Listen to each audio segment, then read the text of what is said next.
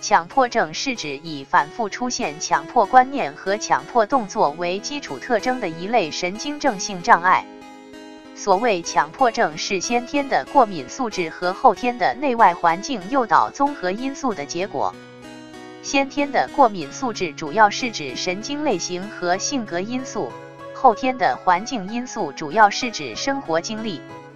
除了内因、外因相结合外，强迫症的形成还与个人的认知方式、成长环境、家庭教育模式、自己的性格、人际交往的方式、夫妻关系、性心理、应急事件、生活中所受到的精神创伤和生活挫折有密切关系。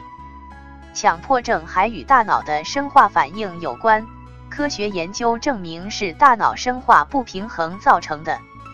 近些年来发现与遗传因素也有关，强迫人格的形成除与遗传有一定关系外，家庭教育与社会环境的影响也起着重要作用。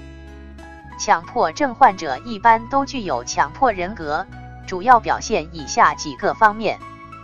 一、强迫症患者一般胆小、敏感、缺乏自信，他们过分拘谨，做事犹豫不决，缺乏决断力。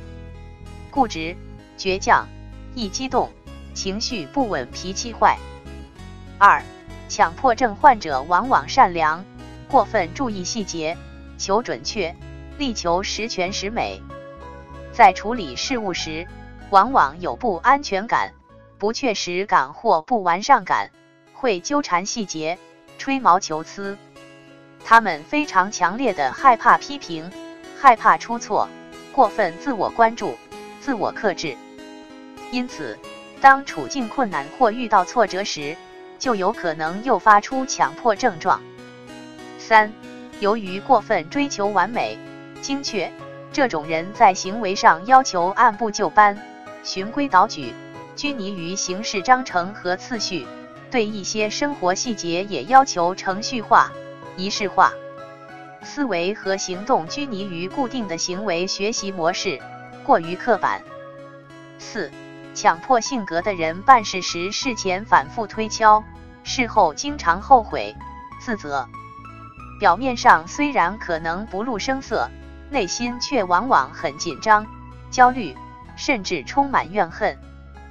五、爱整洁，在生活上过分强求有规律的作息制度和卫生习惯，一切均要求井井有条，甚至书橱内的书。抽屉内物品、衣柜里的衣服都要求排列整齐有劲、干干净净，看上去做事认真、心细。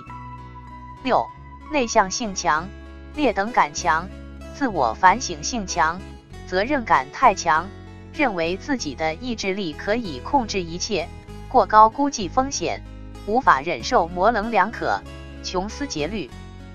人在某种特殊的境遇下，偶尔表现出上述心态是正常的，但是，一旦上述心态成为习惯，有些过度了，就需要进行调整了。强迫症的形成过程可划分为两个阶段。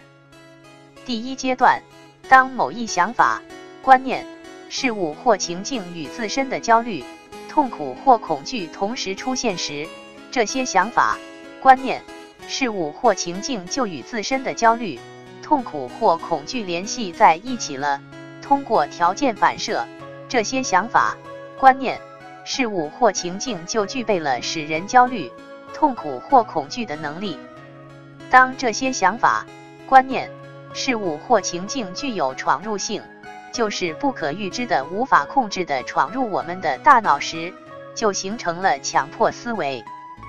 第二阶段。为了缓解这种焦虑、痛苦或恐惧，回避和逃避行为就产生了。而且，如果回避和逃避行为成功的缓解了这种焦虑、痛苦和恐惧，这些行为就会得到强化，一直保持下来。如上面所说，强迫思维往往具有闯入性质，所以很多引发强迫思维的情境难以真正回避。这时就会采取更为积极主动的方式，比如仪式行为，来缓解焦虑、痛苦或恐惧。这些仪式行为也因为能够暂时缓解焦虑、痛苦或恐惧而持续存在，我们就会认为这些仪式行为是缓解焦虑、痛苦或恐惧的唯一的有效方法，最终形成强迫行为。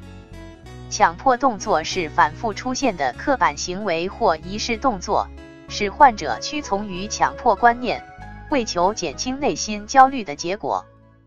强迫症人的苦恼。在实施了强迫行为之后，虽然焦虑、痛苦或恐惧得到暂时缓解，但我们马上就会后悔与自责，这使焦虑、痛苦或恐惧再次提高。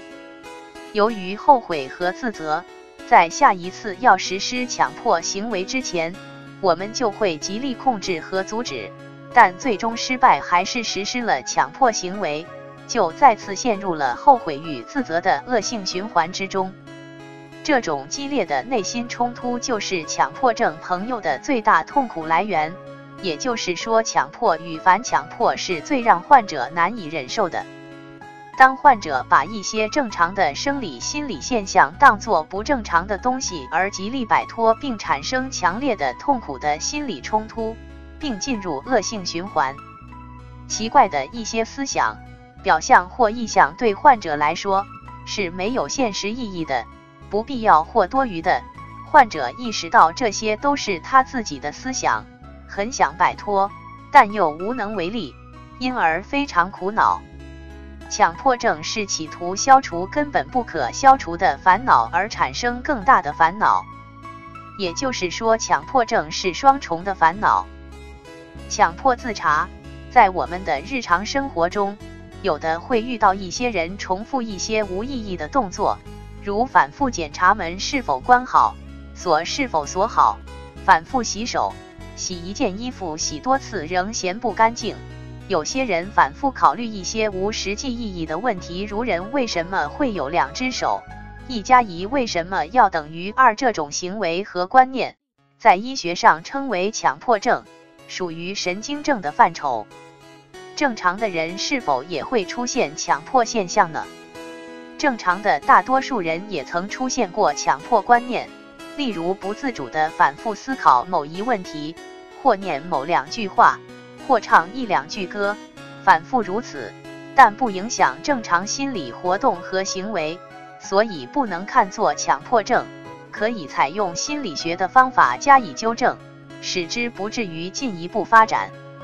只要强迫观念和强迫行为干扰了患者本人的正常心理活动，并且影响他的能力和行为，影响到人际关系或家庭的幸福，影响社会功能了，常出现回避行为，内心极为痛苦，那么便可确认强迫症的存在。